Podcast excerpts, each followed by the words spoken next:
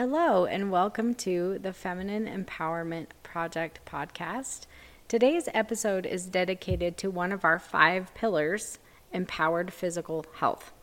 At the Feminine Empowerment Project, we approach physical health from a standpoint of a connection to Earth and all that the Earth provides for us, whether that's food or uh, herbal medicine. Healing through a connection to the earth is a profound and ancient practice that taps into the innate bond between us and the natural world. It involves embracing the soothing gifts of nature to restore balance and rejuvenate the spirit. The earth's nurturing energy, whether felt through grounding exercises, barefoot walks on soft soil, eating food grown in the rich soil, or taking medicinal plants for healing, maybe even sitting in a tranquil outdoor setting, has a remarkable ability to dissipate stress, anxiety, inflammation, and provide profound healing both physically and emotionally. By immersing ourselves in the beauty and tranquility of the natural world, we access a timeless source of healing that aligns mind, body, and soul, promoting a sense of unity, wholeness, and renewal. So, today we're going to be talking about herbal remedies for women. And we will be reviewing some herbal remedies that are very common for PCOS or polycystic ovarian syndrome and women and other women's hormonal imbalances. So, regardless of whether or not you have PCOS or not, uh, this episode will still be very applicable to you because we're going to be go- going over herbal remedies that be- could be used for many women's applications. So many women with PCOS and other hormonal imbalances uh, that come to me have often tried many natural remedies, and often they do not achieve the results they desire. Most women come to the conclusion that herbs just don't work. When the reality is, you cannot just use some random herb that someone online said would work for balancing hormones or for PCOS and take the tonic dosage and think that's going to work like a pharmaceutical. It's just that that will never happen. It is equally ineffective to take a handful of herbs and supplements that supposedly help PCOS or fibroids or whatever hormonal issue you have, expecting that somehow this combination of random things you found off of the internet might fix things. I see this all the time. I used to see this on message boards on fertility that I used to frequent many, many years ago and I would see women taking like seven or 10 herbs and supplements in all these different dosages and mixtures and trying to um, balance their hormones. Some of them were trying to get pregnant. And I really didn't see very many women have success with that. And it doesn't surprise me at all because that's not how herbs work. But they would, oh, I saw on this website that this herb would work, and I saw on that website that another one would work. And the next thing you know, they're taking this handful of pills every single day and they're not really getting anywhere. And the reality is, that's just not how herbs work. This is like going to a pharmacy and having the pharmacist just close their eyes and pick a drug and then tell you to take it. Not all herbs that affect female hormones are suitable for every woman with PCOS or for every woman with a hormonal issue. It is also important to note that there's a difference between a tonic dose and a medicinal dosage. So if you take the dose on any bottle of herb that you buy, you are absolutely not going to have results at all, ever. And this is one of the reasons why I run into so many people er, herbs don't work, herbs aren't helping. You're right, they're not because any research that is done on an herb, they treat an herb like a pharmaceutical and they are so vastly different that when you are trying to study an herb, they're looking at dosages of 100 milligrams, 200 milligrams, something like the amounts that you would take of Advil or something. And that's just simply not how herbal dosages work. So it's really important um, for you to understand how dosages work before we even get into the rest of this. In fact, I have had some women taking a dose of tincture every 15 to 30 minutes for several days when we had a very severe issue that we were dealing with. And so, just that hopefully giving you an idea that this isn't like, Oh, I've been taking a dropper full every day. Okay, well, good for you, but it's going to take you like 20 years. okay, it's probably not going to even do anything after 20 years. It just doesn't work like that. So, in order for herbs to actually work, they have to be taken in medicinal dosages. If, if you're dealing with an actual issue, health issue, those tonic doses are more a maintenance dose. So if I have a woman that had a very severe hormonal imbalances or fibroids or something like that, I may give her high medicinal dosages initially. And then once we get things kind of calmed down and she's in balance, I may then have her take a tonic dose, which is more of just like maintenance of health or kind of maintenance of hormonal balance. And that's totally fine. But if we're dealing with an actual condition, then you need to be taking the correct herb for that condition and you need to be taking the correct dosage. So, when I select an herb for a client, I'm looking at their unique picture of symptoms as well as the energetics of their symptoms in connection with the herb's chemical constituents along with the energetics of the herb. So, I want to match that energetic system that's going on in that woman's body along with the herb in order to support balance so that she can achieve health. And the energetics of a woman's body and the way that it's functioning really need to be matched with the energetics of the herbs. And that is where the magic starts to happen. And a lot of times we're like, oh, you know, Vitex or chasteberry is really good for PCOS, so I'll take that. Well, you may not fit the energetic profile of Vitex or chasteberry, so it's not going to help you. Pharmaceuticals are very different. They are used to suppress bodily functions and symptoms. And if you fit the symptomatic profile, the drug is given in a dosage that is very, very small. And it's very quick and it's very effective. Drugs have to be given in very small dosages because they are very powerful chemicals.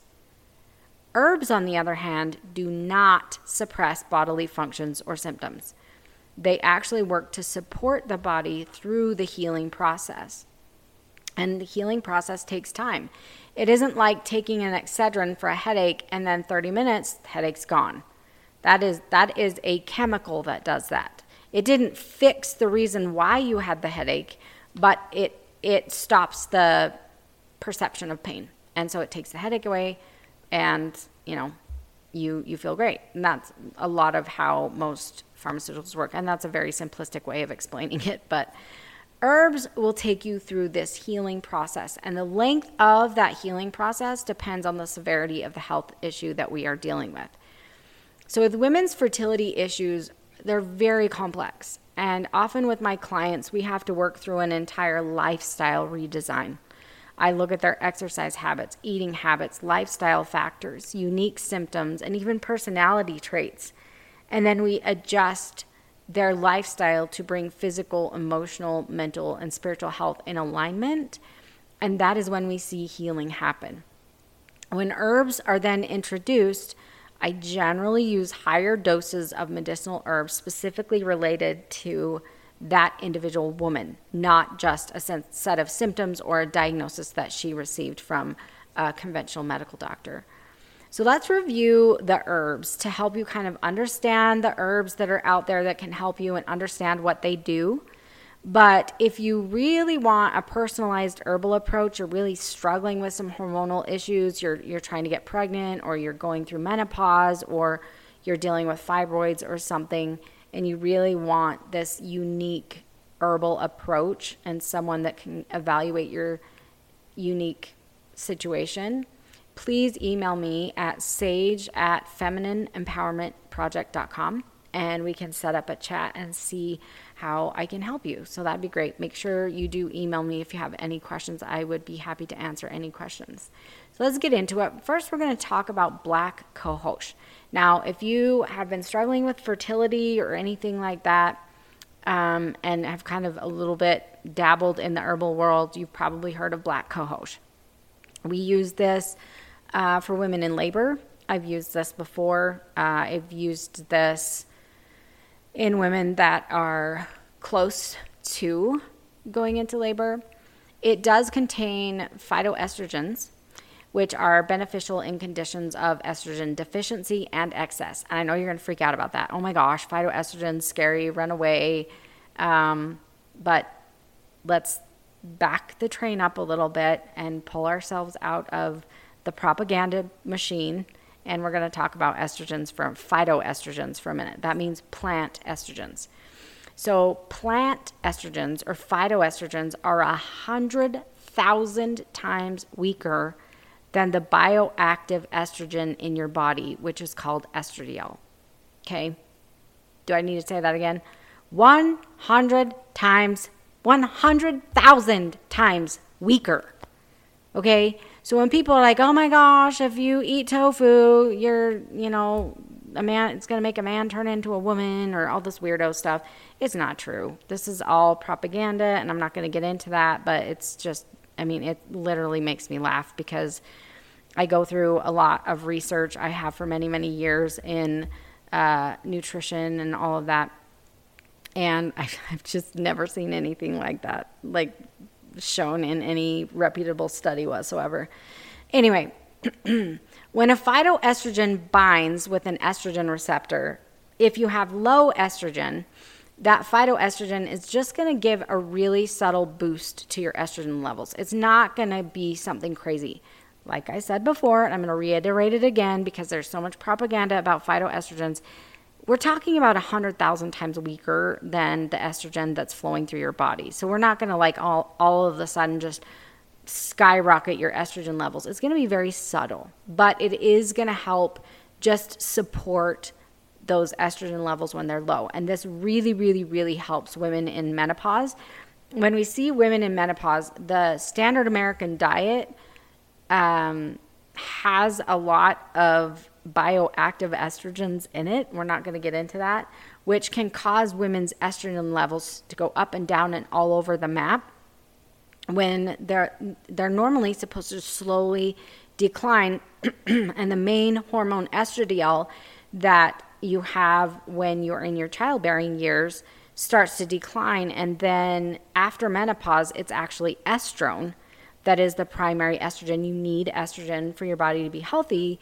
And so you have that just maintenance kind of lower level of estrone after that.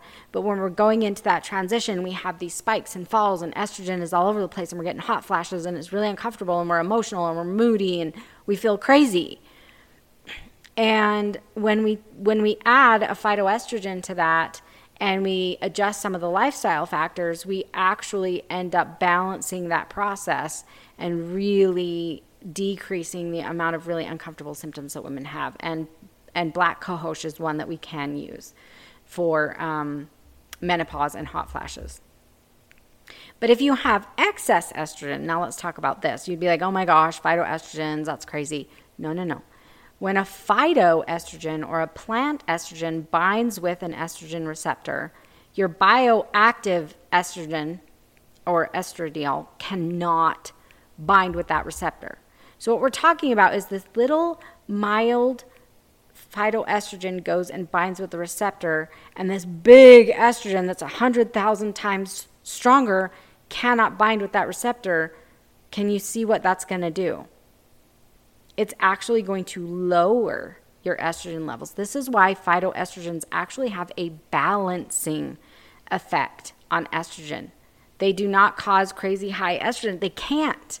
They are too weak to cause super high estrogen levels. They're just plant estrogens cannot do that. And the only thing I really need to say is a plant biologically the same as a human? No, not even close. It's not even an animal.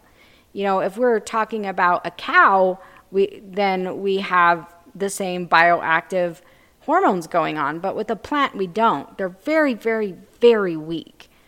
So this will actually bind with those receptors and prevent other estrogen in your body from binding with it and it starts to lower and balance those estrogens. So I actually use phytoestrogen quite frequently for PCOS and other estrogen related conditions with very good success. Um, we've used this with women with irregular periods uh, and women with infertility as well. And depending on the situation, I do I have used it with good success. So I, I do like using those. And black cohosh is not the only one I use either. There are just too many to discuss in this podcast. So I'm using some of the more popular ones. So when we look at black cohosh, we're looking at vaginal dryness, amenorrhea, so basically an absent uh, menstrual cycle. Mood swings is really big uh, with black cohosh, um, premature aging, menopause, and hot flashes. But I'm not only looking at these physical symptoms. So if we're looking at black cohosh and you're like, yeah, I have amenorrhea and I definitely have some mood swings and some of this kind of stuff, then I'm going to now look at the unique individual characteristics that also go along with black cohosh. So, women who need black cohosh exhibit the following characteristics and symptoms often depression, feeling like a dark cloud is looming over her. Her symptoms are worse before a period. She tends to be more introspective. Um, she feels better with the onset of a period. So if the moodiness is, is really strong, it usually will dissipate once the period starts. Um, she may more have so instead of like premenstrual like anger or frustration, th- this woman would have more depression and moodiness before a period. And they often have headaches with before a period that are related to hormones. And there's a whole list of things. But we also may use this in young women that have menstrual issues and suffer with acne. This can also balance that as well. Um, symptoms might be worse in the morning, might be worse with cold, like applying cold to, like if you're having cramps or something and you ha- feel cold, your symptoms are worse. You feel better with like a warm application during cramps or something like that. So these women tend to have back pain with their period. And so if you put like a warm compress on your back and it feels a lot better, that type of a thing. Black cohosh is not appropriate for all women who suffer with irregular periods and is not appropriate for every woman with PCOS. And I see so many women trying to take black cohosh with PCOS and that it, it does work for that and it can work for that but not for everybody so you really do need to discuss your condition with an actual herbalist before you start taking herbs if you're dealing with like wanting to get pregnant or dealing with something like that because just randomly taking herbs that you see off the internet is just not going to be effective enough the next one that we have is vitex or chasteberry and chasteberry is so common. I, most of the women that I come across who are looking for natural remedies for PCOS are on chasteberry or Vitex. And it works well for PCOS, with, again, with the right woman, right? It works well for menstrual issues and it does work well for infertility.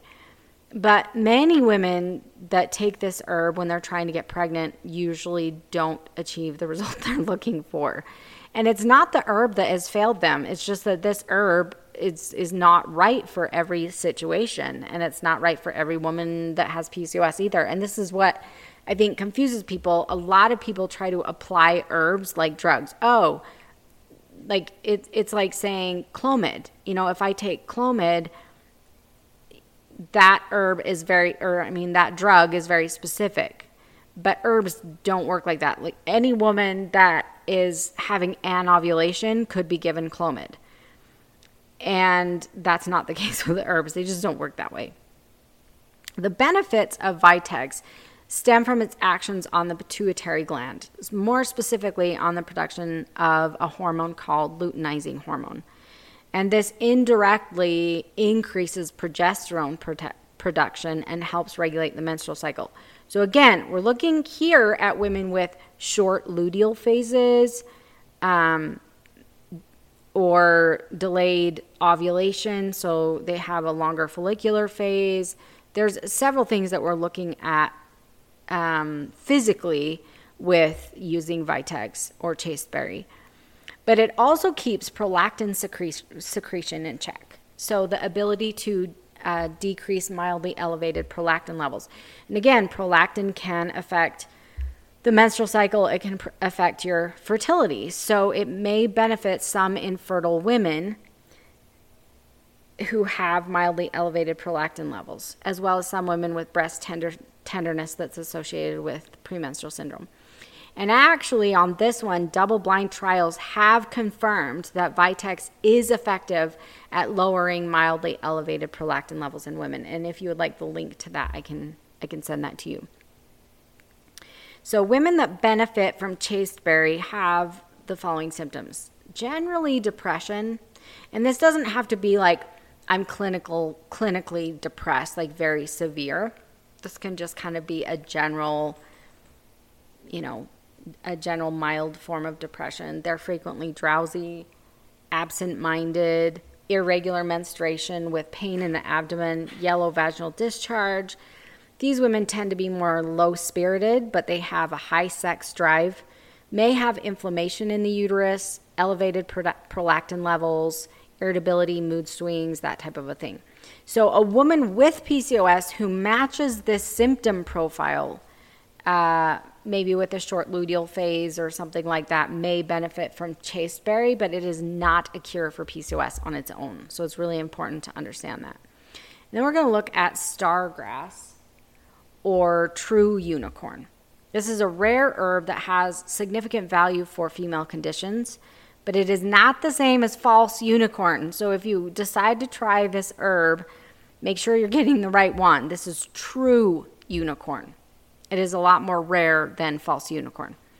This is beneficial for women with the following symptoms. So, true unicorn is really good for anemia and women that are tired all of the time. These women may have short menstrual cycles with heavy bleeding, the uterus feels heavy, labor like pain with menstruation, they're prone to miscarriage. Um, true unicorn is really, really good for women who've had multiple miscarriages.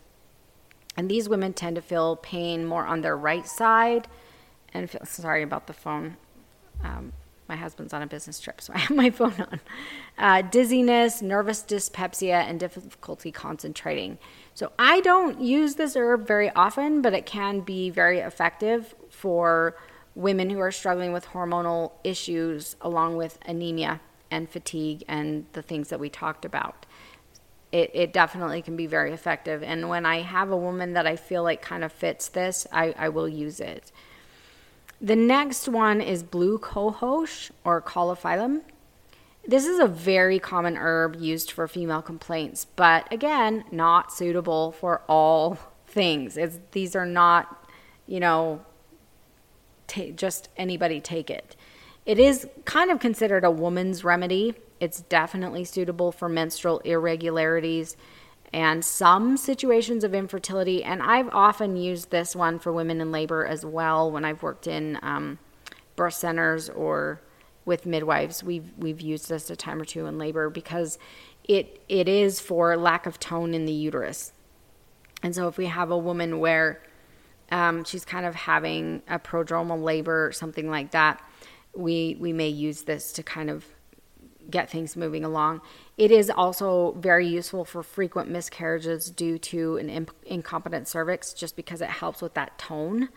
Again, this is not a cure for an incompetent cervix, so I don't want any women to think, oh, instead of having a cerclage, I can just use um, I can just use blue cohosh. That's not the case. I actually myself have an incompetent cervix. This is not something that I would use on its own for that. So I just want to be very clear about that.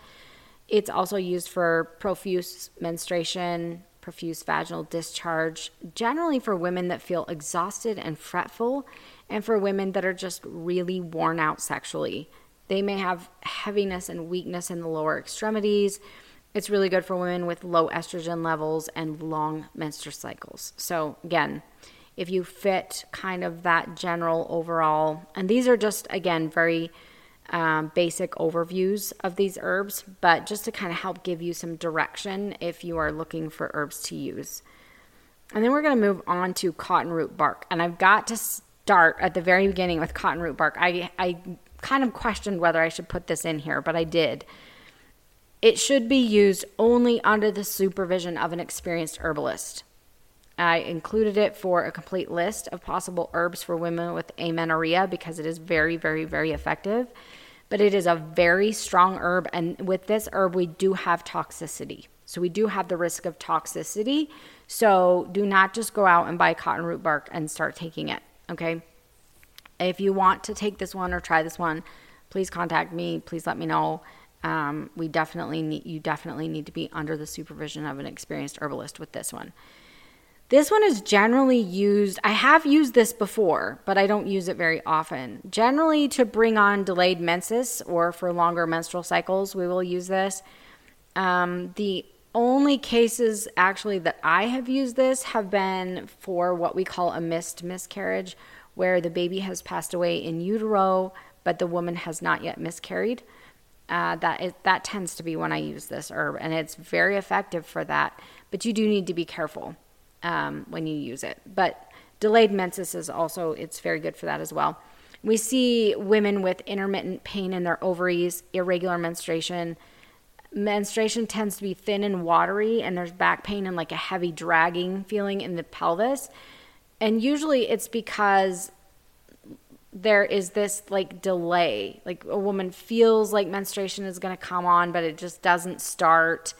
These women have a tendency toward fibroids. It's very much a um, stagnation, is probably what I would call it, like just stagnant menstrual flow, stagnant things. And a, a, a baby that's passed away in utero and the woman doesn't miscarry, we would see that as a very stagnant condition as well. And so this definitely is a mover. It gets things moving, but we do have to be really careful with with that because it can be toxic. So then we're going to move on to false unicorn. So remember, this one is a lot more common of an herb than true unicorn. I have used false unicorn also for a missed mis- miscarriage with very very good success with this one. And this is my preferred herb to go to. I actually use a combination, but this is one of the herbs that I use in that combination, and it works very, very well. And a lot of women just don't want to go through the D&C process. It can cause other damage and issues with future pregnancies that women just don't want to deal with. Um, that whole procedure and everything, and this works very, very well. So we use this for PCOS along with other hormonal issues. Uh, and I've also used this during labor as well. And like as you notice, I'm not telling you that any one of these, er, like this herb, is only for PCOS or it's only for this specific thing. We can use them for many different things. They have a lot of different effects, and it, you know, I would use different dosages for different situations. Um, so it's it's really important to kind of understand what what you're doing. Women that use uh, false unicorn have kind of a heavy weight feeling in the sacrum and pelvis. They tend to struggle with fatigue, lower back pain that might radiate into the thighs. And again, during labor, this might be another reason we would use this when we start seeing a woman who is having labor, back labor that's radiating into her thighs, then this would be a really good one to use for that as well. Long menstrual cycles, lot these women tend to struggle with insomnia and usually have tender, painful nipples sometime after ovulation and before their period. Dysmenorrhea with like a bearing down, like pain that causes them to want to bear down. So we also will use false unicorn for women with a tendency of a prolapsed uterus or this feeling that everything's going to fall out. We will use that as well. So I, I really, really like false unicorn, and I do use that one frequently. And then the last herb that we have is saw palmetto. And this is one of my favorites for PCOS. It has a liposterol in it that has been shown in research to inhibit the production of testosterone in women and lower actually the more toxic forms of testosterone that can inhibit ovulation and cause issues in fertility and other issues in women. So, saw palmetto is not the only one that I will use, but I will use saw palmetto in women with PCOS who have elevated testosterone levels, high sex drive, um, enlarged ovaries. It works really well for. Usually, the women don't like sympathy, they have more frequent urination at night. Um, and I will I'll tend to add this for them. And last one that I'd like to talk about specifically for PCOS is um, spearmint. And there have been there's been a lot of research on spearmint in relation to PCOS and lowering testosterone levels, and it works very, very well. Um, and I did not actually put this in my list, so I'm kind of adding this here on the end, but I just wanted to add it because I, I love spearmint. Spearmint is one that you do not need to be under the supervision of an herbalist. If you have elevated testosterone levels, if you have um, hair growth on the chin or abdomen or whatever that's excessive or thick, um, you have anovulation where you are not ovulating sometimes or um, very long menstrual cycles. Most of PCOS symptoms related to testosterone, high testosterone. I love spearmint. And in research, I just want you to be aware that in the research, they were using three cups of spearmint tea a day, which is a lot more than most women will do a lot of women will take like a pill or a couple of pills or something. And when you look at the research and they had really good success with it, you need to take the dosage that they were using, which was three cups a day. So if you are struggling with PCOS and you are struggling with elevated testosterone and um, thick hair growth in places that you do not like it, you're having a high sex drive, those types of things, spearmint would be very effective for PCOS in that way as well. So, hopefully, you enjoyed this kind of overview of herbs for women's health.